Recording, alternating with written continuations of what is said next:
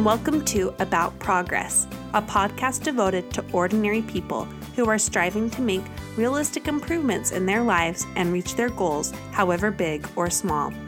We are building a community of men and women who love to push themselves, to overcome obstacles, and make something special of their lives, all while maintaining a healthy balance. In short, people who know life is about progress, not perfection. Welcome, everyone. We are getting new listeners every week. Thank you for being here. If you would like to know more about me and why I started this podcast, please check the archives for the introductory episode. It's called episode 000. You can see that by looking on my blog as well, www.aboutprogress.com, and click on the podcast tab at the top. You can also see me on Instagram at About Progress. I know we are all super busy this time of year, so I want to thank each one of you who are making this podcast part of your daily chores, walks, wrapping of gifts, or even dental visits, like my sweet friend Juliana. I love hearing from you and I love seeing what you are up to while listening. So please tag me at About Progress Podcast and share what you are doing. I want to get right to it today because I have a beautiful interview to share. I'd say that the women who I have interviewed thus far are currently pursuing successful careers alongside their passions and their families. I hope you've enjoyed hearing from them and learning from their struggles as I have. Today, I am sharing one woman's story who decided success would look different for her. This woman is Aubrey Greenan. Aubrey is a little too humble about herself, so let me just brag on her behalf ahead of sharing her interview. Aubrey is an extremely talented opera singer. She trained classically through Carnegie Mellon, a liberal arts college back east to whose vocal program only nine people eventually made it through. Aubrey's fellow graduates are opera and Broadway stars, and Aubrey, although she'll never say it, very easily could have been one of them.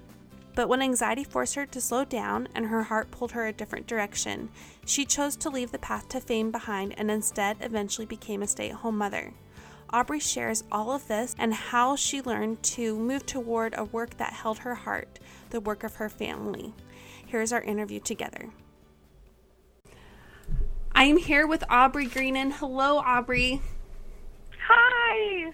I know some of our listeners who are listening know you very well, but I want you to tell everyone who doesn't know you some more about yourself.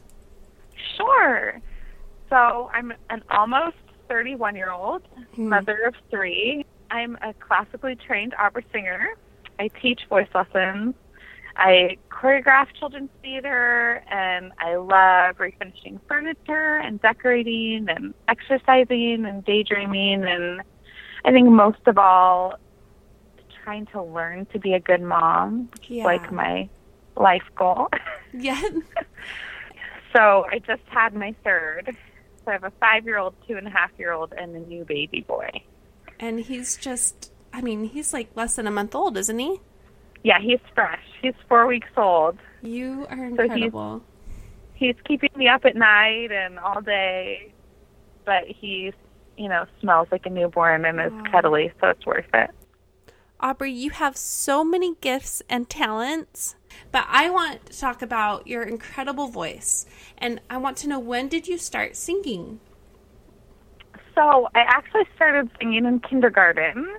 Oh, and my teacher i love to sing and my teacher um kind of like took my parents aside and said you know aubrey really seems like to sing and she actually can sing on pitch and a lot of the kids can't sing on pitch yet and you might want to get her singing and so that was kind of like the first tip off that my parents had yeah. that I was going to sing, and um, then I started singing at church a lot. I think the first time I performed really was at church for a baptism when I was like eight.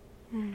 Um, and my neighbor across the street was in my congregation, and she um, played piano, and she's played piano for me from age eight until like still today.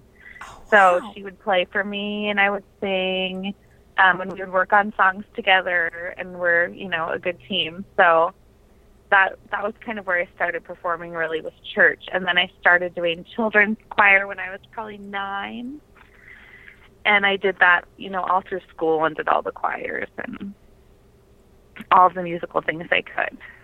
So, did you do private lessons as well? So, I didn't do private lessons until I was a junior in high school. So, that was when I really started doing private voice. Um, and up until that point, I had just done choral music, and so I was a little behind for Mhm. you know going to school because a lot of people had started private voice really early. Um, so I did have some catching up to do So you were. um, Um, in college. seems like you you taught yourself then. Yeah, a lot, and I think I think choir is a really good foundation for kids um, for for singing because it doesn't push your voice. You're not singing like too mature of music at a young age. Yeah. kind of protects your voice and it still exposes you to languages and stuff. Um, so I think I think choir was a good thing. I would have if I could go back in time, I'd probably start private voice a little earlier. yeah. Um, but yeah, it was a it was a lot of just um, singing with other kids, performing at church were the big things. So, how old were you when you thought about pursuing singing professionally?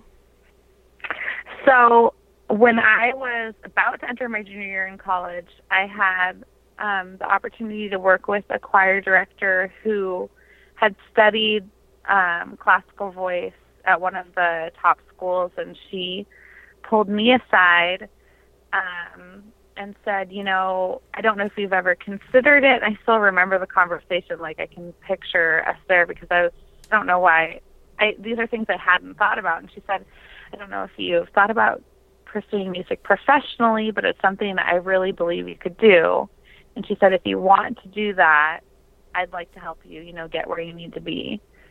And it just kind of hit me then that I I don't think I had ever really seen that in myself that it could become something bigger. I just like to sing, you know, and Mhm. I like to have fun and singing's fun and so I'm you know, I'm always for a good time. So I think I was just thinking of it as a fun activity and she kind of opened my eyes like in that moment to that it could be something bigger.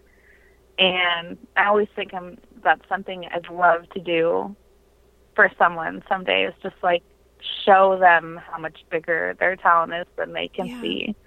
But it was really amazing and so um she started teaching me privately and preparing me for college auditions and we really you know I kind of had to play catch up because I wasn't as polished or prepared as um I probably should have been at that age. Um but just I think having someone believe in me went a long way and as like a side story I'd had a lot of thyroid problems in in high school. And um they really can affect like your brain function. And so my grades which had always been really good had just like tanked. And so I went from having A's and B's to C's and D's and it was really Mhm. my way to get into school Yeah. through music. And so I was really grateful for that. And that way you know I don't know where I would have ended up without having that as a way to get my education So you said you were you were a junior in high school or was it college that in that high direct- school in high so school it was a high school director who opened your eyes to the possibilities of your future. So that Mm-hmm. encourager. And then oh man, I love that you told us it was your pathway to, to college too. It, it was your pathway Oh, to yeah. your future. Yeah, and I'd always, you know, as a younger kid, I'd always been really like shining in school and achieving. And so when I went through that medical issue and Mhm. I couldn't rely on my grades really reflecting my success anymore, it Mhm. really was like a saving thing to have, you know, that talent and that outlet. And I know my parents had, when I was sick, had considered, you know, taking me out of choir and kind of just like, um, allowing me some more time to rest Yeah. and they decided you know no this is like her joy we, you know we we got to Mhm. let her keep doing it and then it ended up being you know really the path to where my life took me through college so So what was your thyroid issue? so i had graves well i have graves disease it's an Mhm. autoimmune disorder so Mhm. um just like any autoimmune disorder your body attacks itself, and so my body attacked my thyroid. Mm-hmm. And your thyroid gland affects a lot of different organs, um, but it um, mostly like the things that, just in layman's terms, like it would affect my metabolism. So my metabolism was like nine times faster than a normal person. Wow. Um, it affected my heart rate. So a lot of times people, if it's unchecked, they can have like serious heart problems. I had some like heart palpitations and stuff, and um, and basically my body was just burning through all of its energy and and food. Um, so I would be eating like a teenage boy, and I was losing weight and losing hair and losing muscle.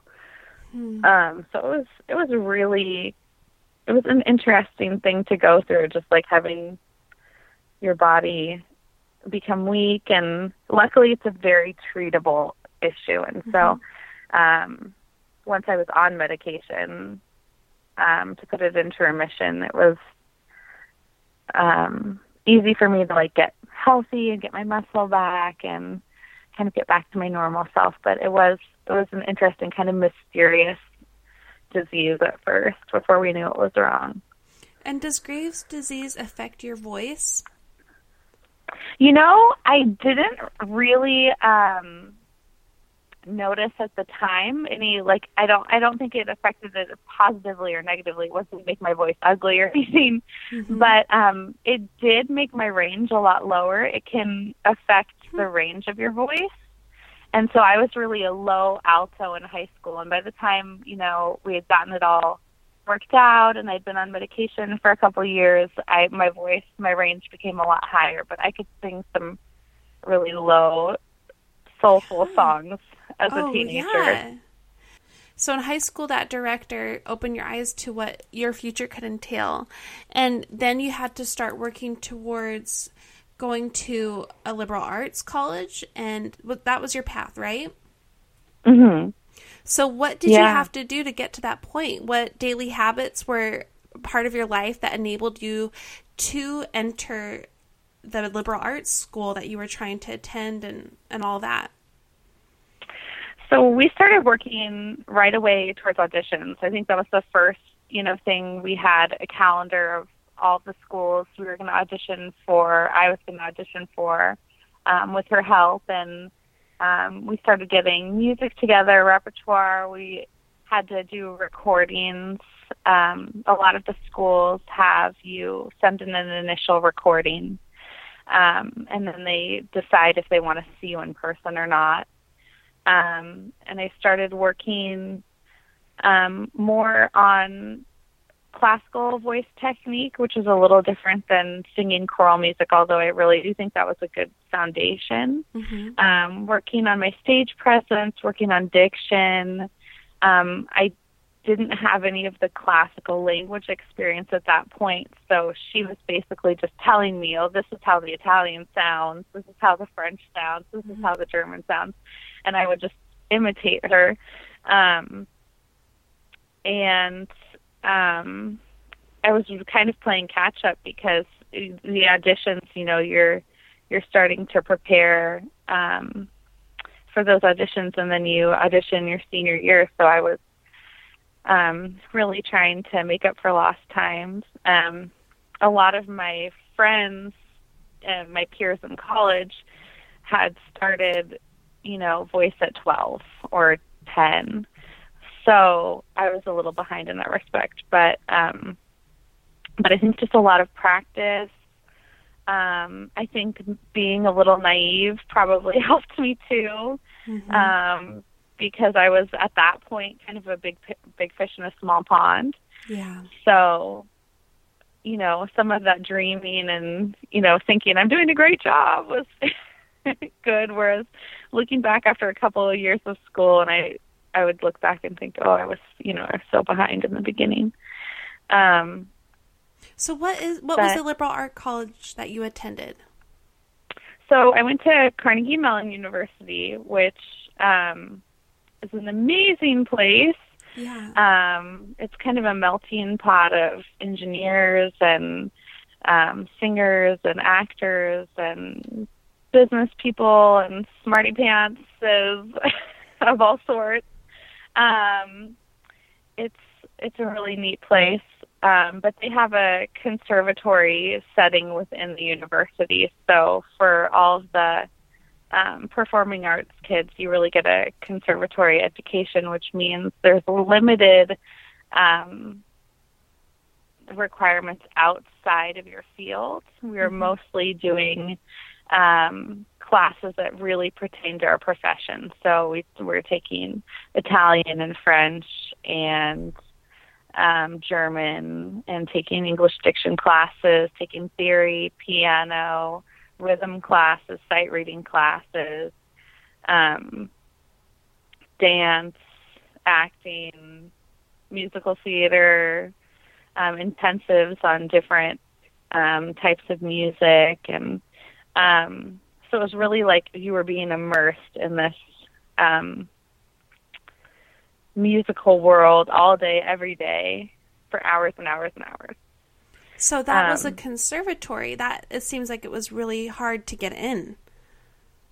It was, and you know, I think I was really lucky. I mean, along the way, I, in retrospect, I see these specific teachers who saw potential in me um, that I think really at the time I hadn't I hadn't really blossomed as a singer and they saw it and and another one of those teachers, you know, both my high school director and then when I was um going to auditions, I had um a a teacher who um worked with me. It, it's traditional to when you go to an audition to sometimes have um, a lesson with one of the professors there, so you can see what the school would be like. And so I had um, a lesson with a professor there, Mimi Lerner, and um, she, I think, just really liked me. I was a little more relaxed in my lesson than I was in my audition, and I think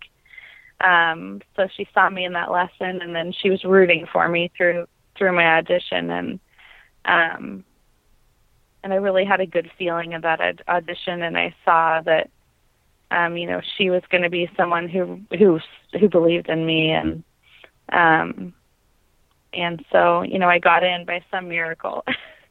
I'm sure it wasn't a miracle. Mainly her, I think. And you know, you spoke about um, your setbacks of your your Graves' disease, and you spoke about being really far behind your peers who were also auditioning for these really um, for the small space in this conservatory. What other setbacks did you face in your path to pursue singing?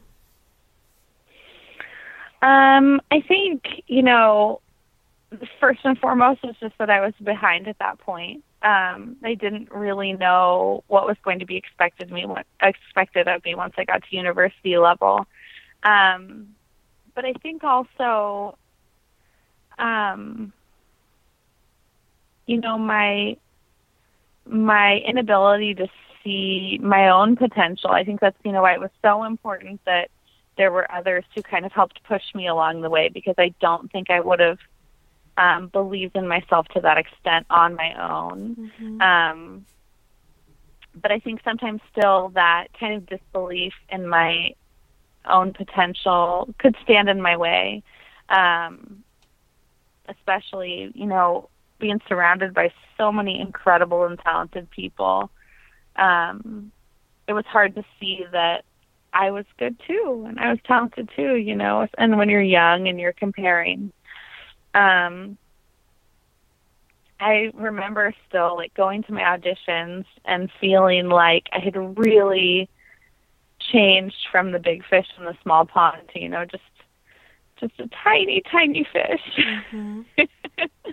around all these really really polished kids especially you know from the east coast where they'd been performing you know and um like they'd already you know been performing in 50 shows by the time they they got to school and they were seemed very polished and a lot of the programs on the east coast are um uh a little more rigorous than what we have on the west coast i'm sorry to say for for kids especially no, with the that. school systems yeah. yeah. So I I felt you know behind in those ways, and um, oh gosh, some of the classes were just I felt completely out of my depth. The music Mhm. theory classes, the piano classes. Um, I felt, you know, really lost in those classes, and I finally had to learn to like bury my pride and ask for help. um, and um, just you know the the stress, and I think um, the pressure of being in a conservatory setting sometimes was really exhausting. Yeah. I would say. Well, how many people were in your actual class when you started? So when I started, there were 20 people in my class in my um, program for classical voice. And by the end of our freshman year, there were nine of us. So, yeah, There were so there were a lot of, yeah. so How that kind of gives you a for those? picture. That gives you a picture of um, what it was like. Um, Wow. you know, I don't know. I know for for the drama program, I know they say that they they let in one percent of the applicants, and I think it was maybe a little Oh. broader for us, but um, A little broader, maybe 3%. That's but amazing. you know, but you know, when you look at the initial auditions by video, and then the amount of kids that they let in to audition, and then what really ends up being the class, it's um, a really long vetting process, I guess, and they they get down to a small group. Yeah, so there were 20 of us, and then by the end of the year there were nine, and that was a little stressful to see. Some people couldn't make it through; it was too stressful, and some people were um, kindly asked to leave the program. hmm So, um, so you definitely felt like, is my head the next one on the chopping block? Yeah, you always feel that way. Um, you know, I after the first year, I really did, and I remember after the first year, I had like a little yellow notepad, and it was the summer before my sophomore year in college, and I wrote down everyone, all twenty names, and then I crossed out the eleven that were gone, hmm and I just looked at the list, and I was like staring at the list, and then I was like, okay, I need to write down all the things that I need to do to not get crossed off this Mhm. list. Yeah. Um, you know, and so I think that's when I really that fear of, you know, losing this opportunity really pushed me to learn how to work, I think. Hmm. Um, and so that's kind of when I decided to really put on my big girl pants and get to work and do anything I I could to improve and hang on and you know finish those 4 years. So I imagine the peers in your program had to have been very passionate people and driven and maybe intense. Was that the case for you? Yes. Okay. I think that Tell us I think about that. would be the case. Yeah. You know, I think that would be the case in any such program. You know, I, I'm sure that, you know, as performers, I think we live up to certain stereotypes a little bit. And Mhm. it was a really emotionally vulnerable, um, strong spirited, um, roller coaster ride full of people, I would Mhm. say, including myself. Um, and so, as much as we, you know, got along, there were there were some really emotional times. There were um, there was infighting for sure because there was nine of us, you know, and and we spent most of our waking hours together every day. yeah. So, um, so there were some interesting dynamics. I think our class did a pretty good job of not really competing, at least on the surface, with one another. But of course, I think under the surface there was always that feeling that, um, you know, we all we all wanted to be the best, right? We're all Mhm. super competitive, and so, you know, as as kind as we were, we all wanted to be on top. I think maybe that's just me. No, I'm sure it was everyone. Yeah, but it was you know it was a, a competitive and emotional and big personality group of people. So it was it was definitely an interesting social experiment. Put us together for like nine hours a day. So, what about how did that affect you then while you're going through this intense program? You know, it was tiring, and I um, I think the biggest thing was um, it was exhausting, and they really um, our teachers, our professors, they asked a lot of us, and and I think it was appropriate because that's what that profession requires. Um, but it was, you know, tiring, and um, we we would have a full day of class from 8:30 to 3 or 4:30 and then we'd be expected to practice for 2 hours in the studio um on our own and then we might have rehearsal until midnight Hmm. um so it was it was really tiring and I um there were times that I let myself get too exhausted and I um struggled with anxiety I think Mhm. just from the sheer exhaustion mostly, you know, that you you can't run on empty forever. Um and the you know, the pressures from everyone wanting you to succeed and perform. Um it was tiring. The school so Carnegie Mellon's like mantra, it's um motto is my heart is in the work and people often talk about how that's kind of like a double edged sword because Yeah. um the climate at the school you know it's very successful. People are very driven and really our hearts really were all in the work right? But Mhm. um but when you're working all the time you can definitely run yourself ragged. And i think um that was an issue there. And it was part of the school culture um people just running themselves to their limit. Hmm. um so i did that you know as well sometimes and i think i i had to learn what my limits are Hmm. Was there a distinct moment for you during the program where you had to face your limits and make a decision about how you were going to go? Oh, absolutely. I think um, I think it was in my sophomore year we were we were asked to um, do a program that's put on by the students, and it took up a lot of our extra time, and we didn't have a lot of extra time.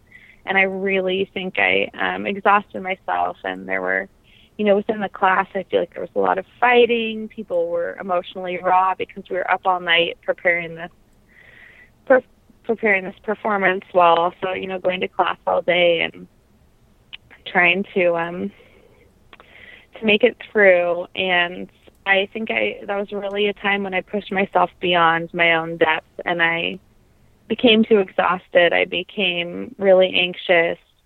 Um and I had to stop and take care of myself and I had to address my anxiety and I had to address my self-care which I hadn't you know been thinking about Mhm. and um and kind of slow down a little bit Was it a lot of um, was it a lot of fear about you performing well and measuring up? Was it a lot of racing thoughts?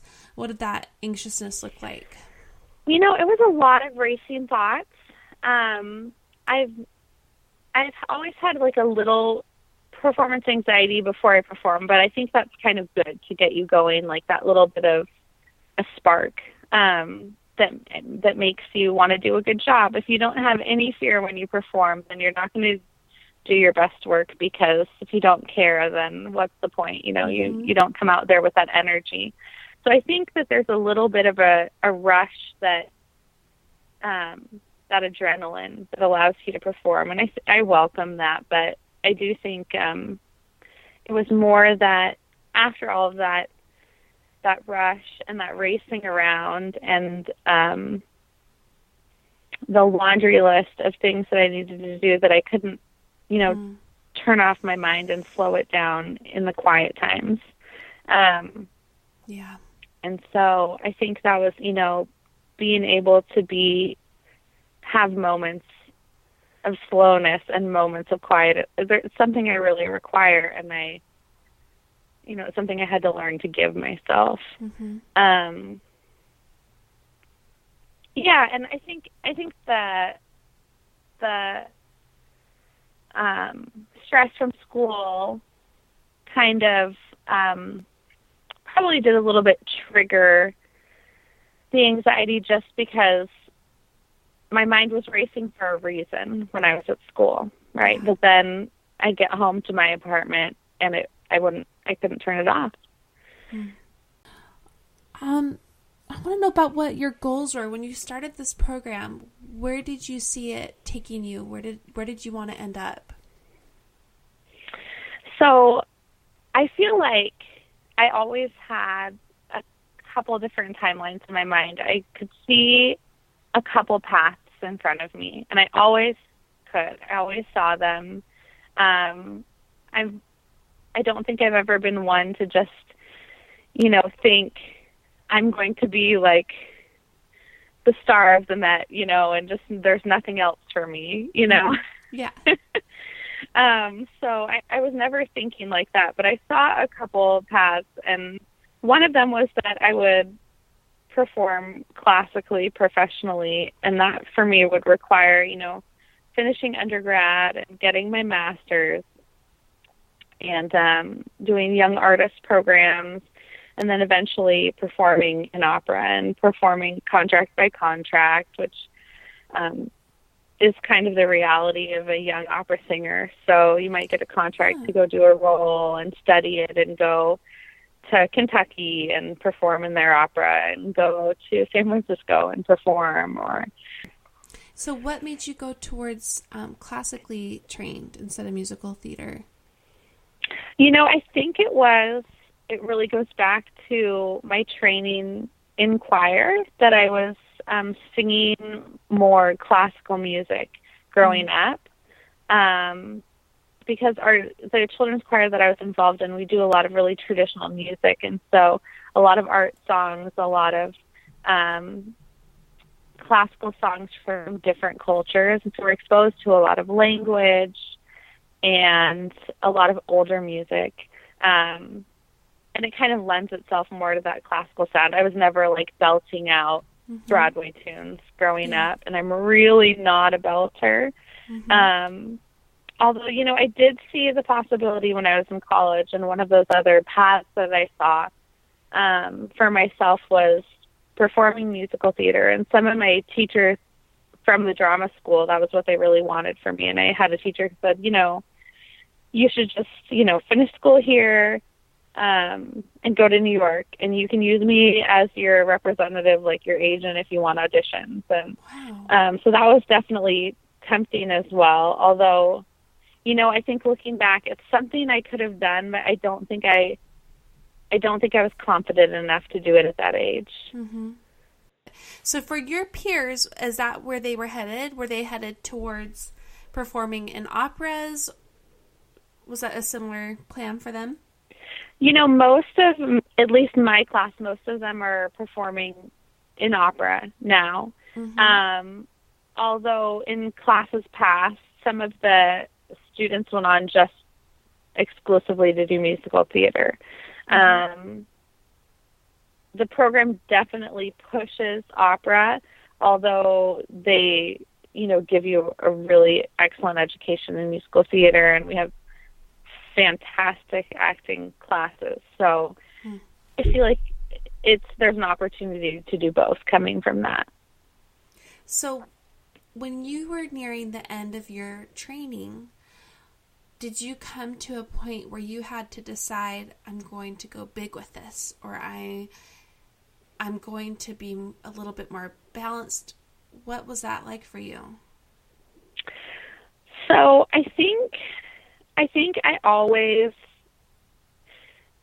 I always knew I wanted to be a mother first and foremost. Mm-hmm. And I think, you know, it wasn't a secret. I saw, you know, my friends would joke, "Oh, you're you're going to be the cute mom," you know.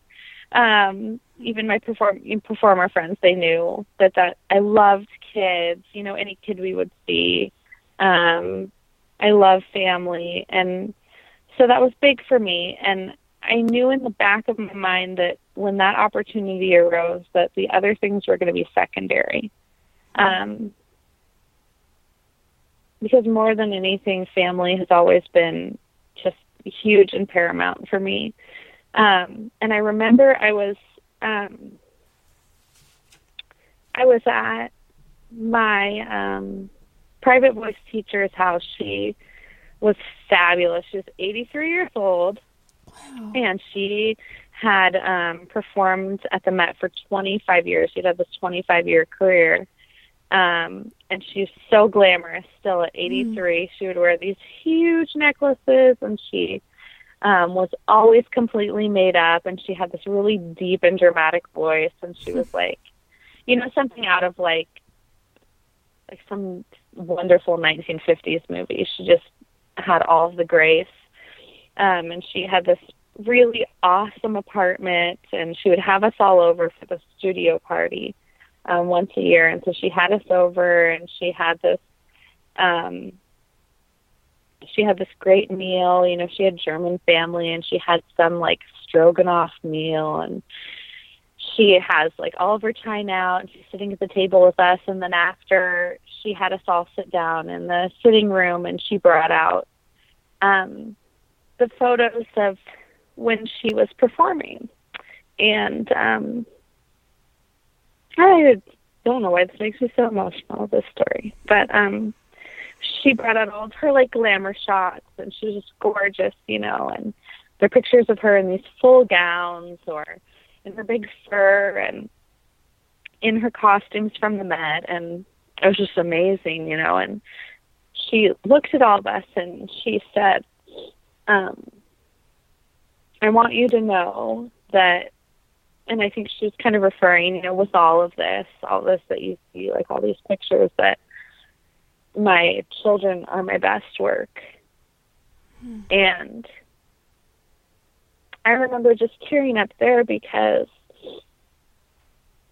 the program was so career driven and our school was so career driven and the work was so career driven and always in my heart and in the back of my mind i knew that more than anything i wanted to have a family and i felt like that was almost a little embarrassing in that environment.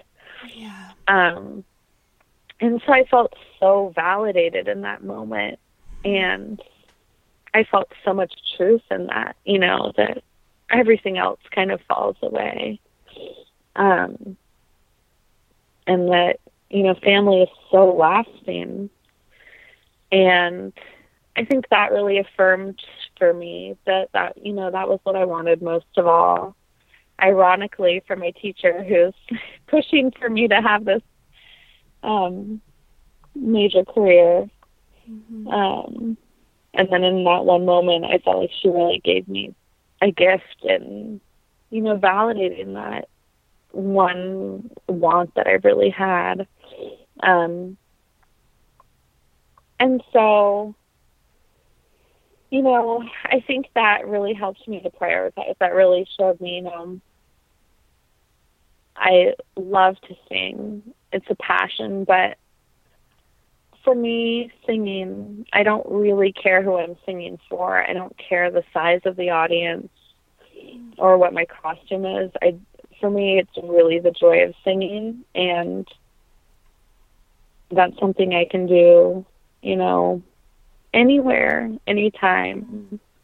Um, it's not about the big arena for me, I guess.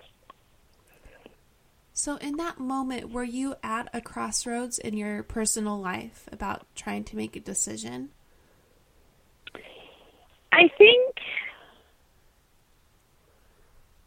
you know, I think so because I think being in that environment where um, where success is so you know the ultimate. You know, having that career success is is is just everything anybody around you wants um, and wants for you.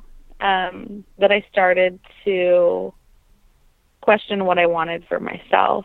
Mm-hmm. You know, I think I'm a little bit easily swayed by my environment, and you have, you know, every teacher and every peer telling you, you know, performing is what you want, then you go, yes, it is.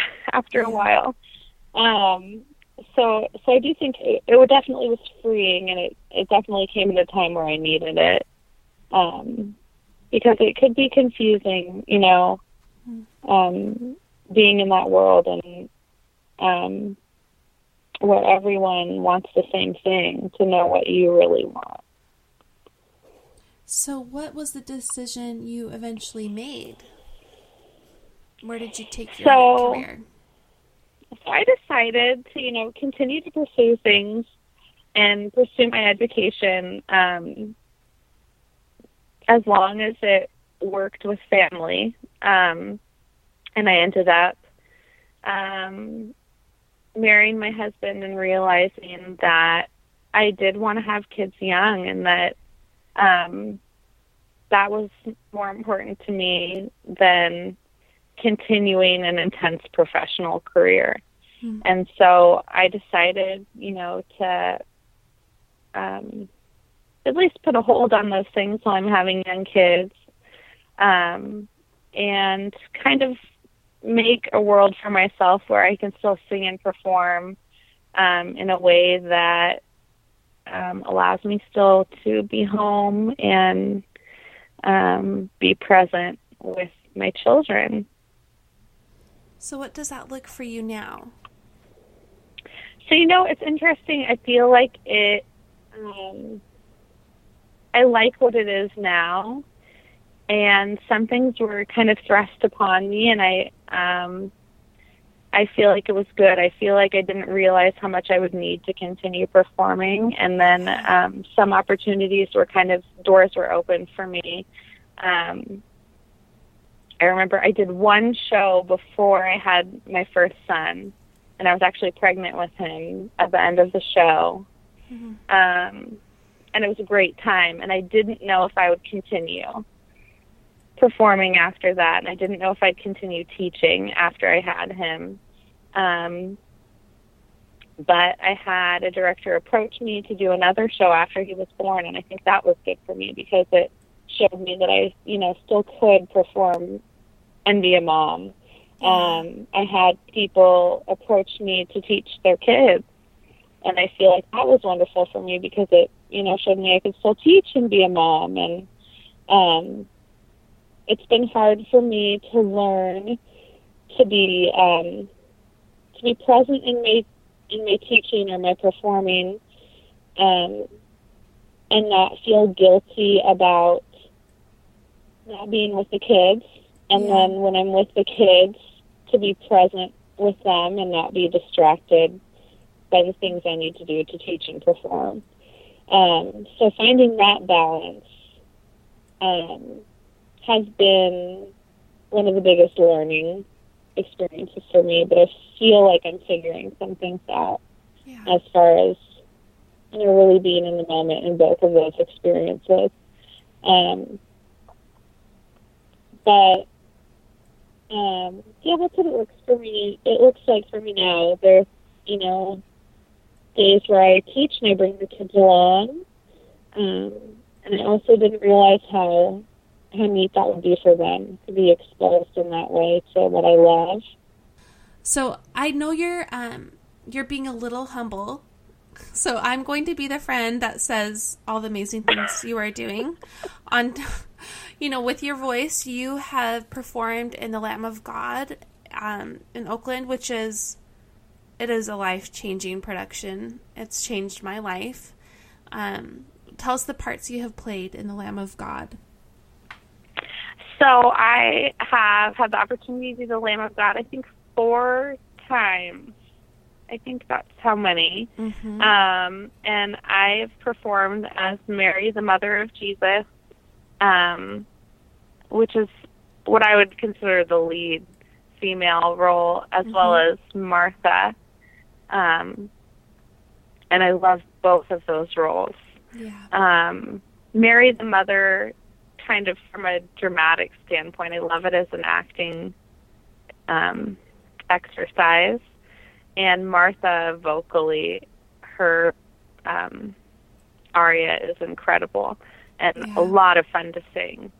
Um, and that's been a wonderful experience. And we've gotten to sing in some really neat places. And um, it really is a great production. and huge audiences. It's it's a big deal. Um, if people haven't heard of it, it's a very big deal, especially where we are. And you know, you all you also sing up at the LDS Temple. You've had your own vocal recitals up there that um, have been really wonderful to see.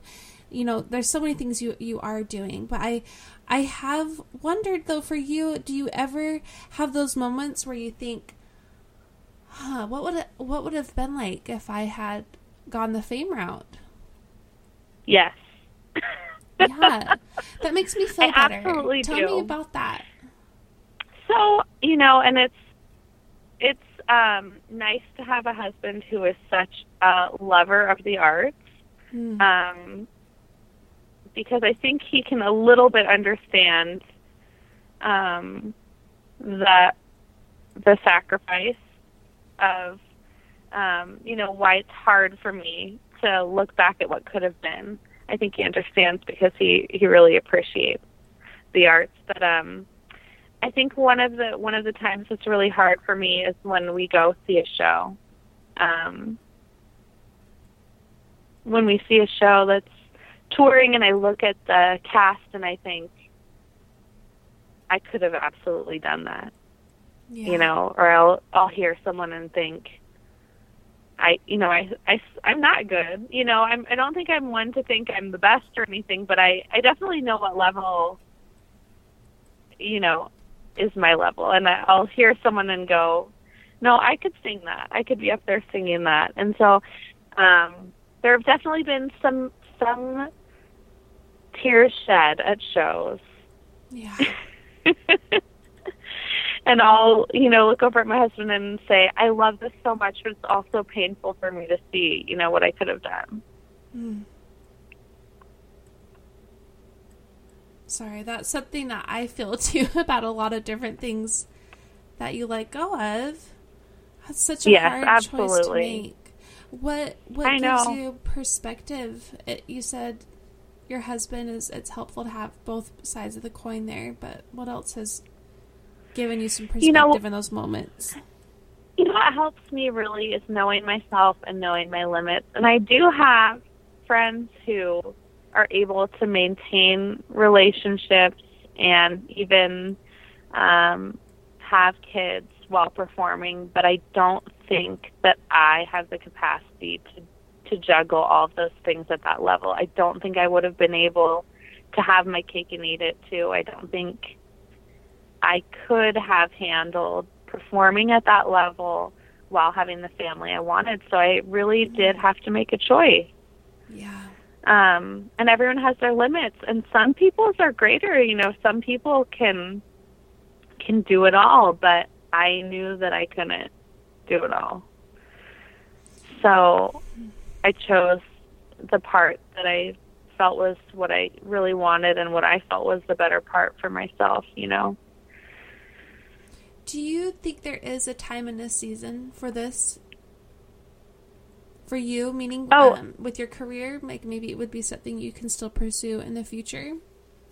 Absolutely, and I think um, I kind of feel like I'm um, open to the universe and God and whatever whatever is going to open those doors.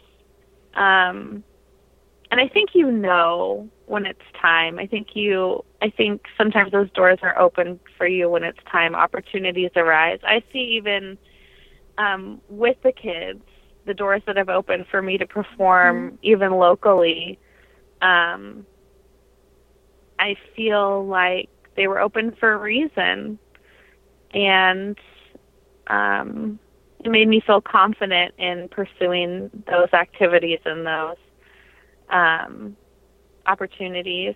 And I think as the kids get bigger, if you know other doors are open, I will, you know, walk through them. Mm-hmm. Um, but always knowing my own personal limits and what I can handle. You know, going back to um, that time when I was in school, and I think I pushed myself a little too far. I don't want to do that again. Yeah. Um, so for me, it's about pacing myself a little bit too. Mm-hmm.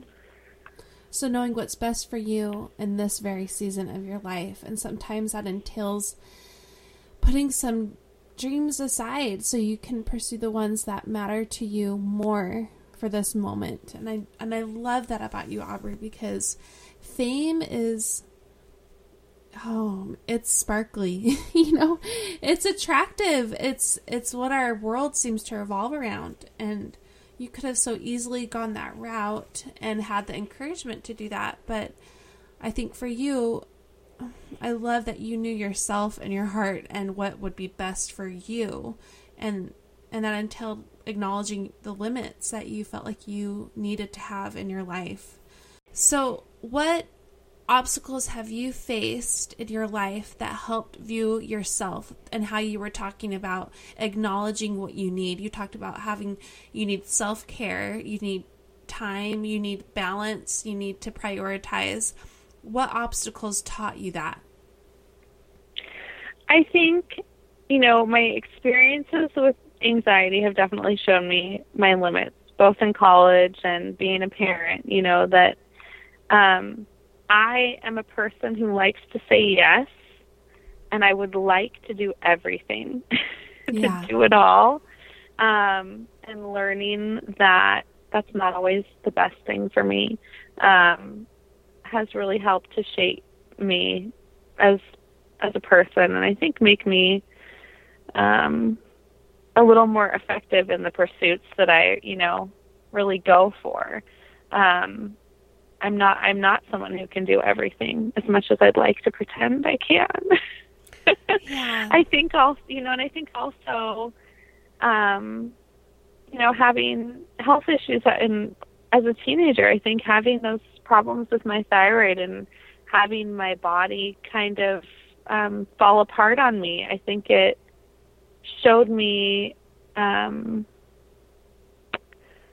uh a vulnerable part of myself and that as something I had to it was something I had to get over. You know, I think all obstacles kind of refine us and take the edges off of us and that was definitely one that did. Um I think I hate to call it an obstacle since it's, you know, the one ultimate thing that I wanted, but I think having children has really shaped me in a way I could have never expected. Yeah. Um, and I think um, children really have a way of holding a mirror up to you and showing you all of your flaws through mm-hmm. them and through your failures um, in raising them. And I think that has really shaped shaped my view. Um, definitely being in such a rigorous program um, as far as my education shaped me um, taught me how to work and um, really dig in my heels and be a little more determined and have a little more grit than I naturally have. I have a few more questions for you, and one of them was I wanted to talk about perfectionism. When you think yes. about performers, I think of, of perfectionists, you know, and in many ways that's your job. Your passion is being perfect, you know, as perfect as you can in in what you're doing. Um, and I'm sure that was a big part of the anxiety you faced that you mentioned. Um, but I want to know going forward in your life, is that something that you have still had to, um, that you've had to think about often or try to balance out that side to you that might, that is still a part of who you are? Yes. I think that is um, a wonderful question because I think it's true. I think there is a, a, a perfectionism aspect to performers, um, and I think I fit the bill there. Um, and I do think it has to do with with the anxiety and the emotional vulnerability that comes with being a performer as well. Um, and to really try to find control, there's um, a desire for perfection. Um, mm.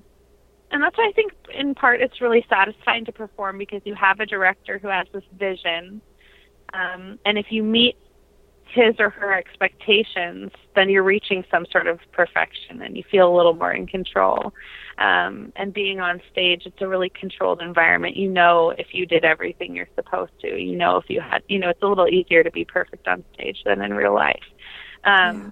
But I think, you know, it has followed with me and it has been something I've had to deal with um, every day, you know. Mm-hmm. I think. Um, I have a desire to appear perfect.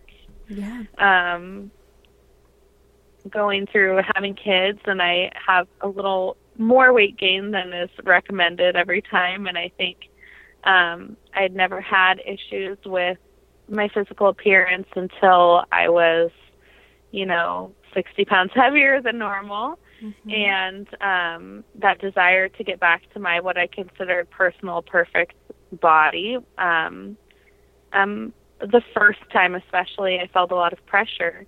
Um, in my home, I think having everything presented perfectly, I've had to really let go of that, especially as my kids get messier and bigger, um, because I have this Pinterest vision of what I'd like my perfect home to look like. Yeah. Um, and I think even you know um, your kids, my kids, being an extension of myself, being able to let go of the idea of them being perfect as a reflection of me. You know, all mm-hmm. kids are going to have their outbursts and behave in ways that you find totally embarrassing sometimes yeah, in public, and letting go of that perfection. Um, I think my kids have taught me more than any other life experience in in letting go of, you know, a lot of my demons, but especially that idea of perfection. Um, and really um, just because having small children is messy and crazy and completely unpredictable and um, not something that you can control perfectly. I love that you said that it that it forced you to face that side to you though and and learn how to let go of of that.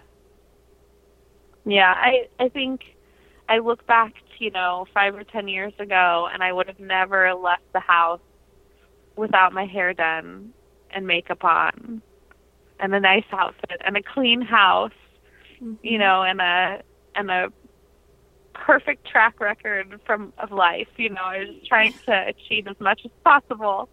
Um, and in the messiness of parenthood and life and um you know, I look back to my husband and I when we were poor students together, all of that messy has really forced me to let go of a lot of my perfectionism. But I, you know, I still have to fight it of course. Oh, yeah.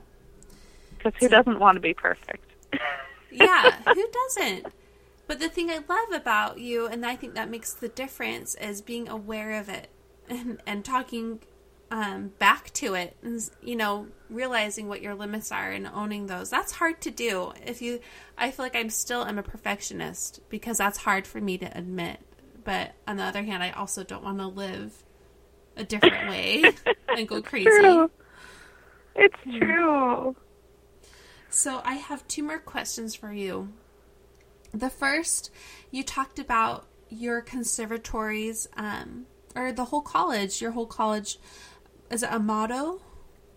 Mm-hmm. Is that what you'd say? The motto is "My heart is in the work," and I feel that singing is still that for you. It still has your heart. So I want to know what singing means to you. Oh my goodness. Um, I feel like it's absolutely positively part of my spirit and who I am. Mm-hmm. Um, it's not just something I love to do. It's part of me. Um, and I think no matter what my um, vocal capacity, depending on, you know, when I was in school, I was so in shape and I was singing two or three hours a day. I was at my top vocal shape, and um, now I'm lucky if I get to sing every once in a while while the kids are running around. But no matter um, how my voice sounds, it's part of who I am, and it's a joy of my life and I can't imagine my life without music. It's kind of just like an extra limb, it's an extension of me. And the last question I have for you is I want to know what you have learned about yourself the past 10 years. Oh, I feel like in the past 10 years, I mean, and maybe it's just because it's so recent, but I feel like I've learned more than, you know, all 31 put together. Yeah. Um, but I, I feel like I've learned um, I've learned that I um, am a perfectionist, and I've learned to let go of some of that. I've learned um, that I have a little bit of a temper, mm-hmm. and I've I've learned to let go of some of that. I've um, learned that I have limits, and um, to take care of myself. I I need my sleep. I need my exercise in the morning. I need routine, and those things make me feel safe and balanced and happy. Um, I've learned that um, love goes a long way in a family. Um, that um, as far as raising my kids, it's more about the process that we go through every day than performance. Um, it's not about how my kids appear or I appear or my husband appear. It's, it's about how we feel in our home. Um, I've learned um, you know, a little more about how to balance um, my passions, my talents with having a family and making um, both of those experiences a little more present, really being able to be in the moment um, wherever I am, whether it's with the family or um, rehearsing or whatnot, that I am really there and really enjoying and not feeling guilty for not being in the other place. Mm. Um, that's something I've had to practice, I think. Um, and really learning that um, through motherhood, there are so many changes and seasons, and accepting all of them um, for what they are and loving each season a little more. Aubrey, this was such a beautiful interview. Thank you so much. Thank you. Don't you think Aubrey is that unicorn I mentioned in the beginning? She really is one of the most remarkable women I know. And the thing I hope you take away from what she talked about is the importance of acknowledging your limits, your heart's deepest desires, and owning what success looks like for you. If you'd like to share how this interview has impacted your life, I'd love to hear. You can post about it on social media and tag me using the hashtag About Progress Podcast or even email me. You can see my contact information on my website. And please write me if you have someone in your life that you would like to nominate to be on the show. I'm always looking for men and women to interview. Next week, I'm sharing my chat with Lisa Shader. Lisa is that classic perfectionist who fell pretty hard into postpartum depression after the birth of her first son. She also had to learn how to alter what success looks like. Lisa is so brave about sharing her story, and plus, she is one of the most knowledgeable women I know. She has so much information to share with you. You'll learn a lot from her, and I hope you'll join me in listening next Wednesday. As always, I'd like to remind you to please subscribe to this podcast and share it with someone you love. As you meet with friends and family in the coming weeks, I hope to gain new listeners who could benefit from these stories. So if you have a perfectionist in your circle who could use some of this insight, direct them here. And thank you to the wonderful people who have already done so, and for those of you who have left reviews. They mean the world to me. And even if you don't subscribe or leave a review, you still mean the world to me. Thank you for listening, and please take care of yourself.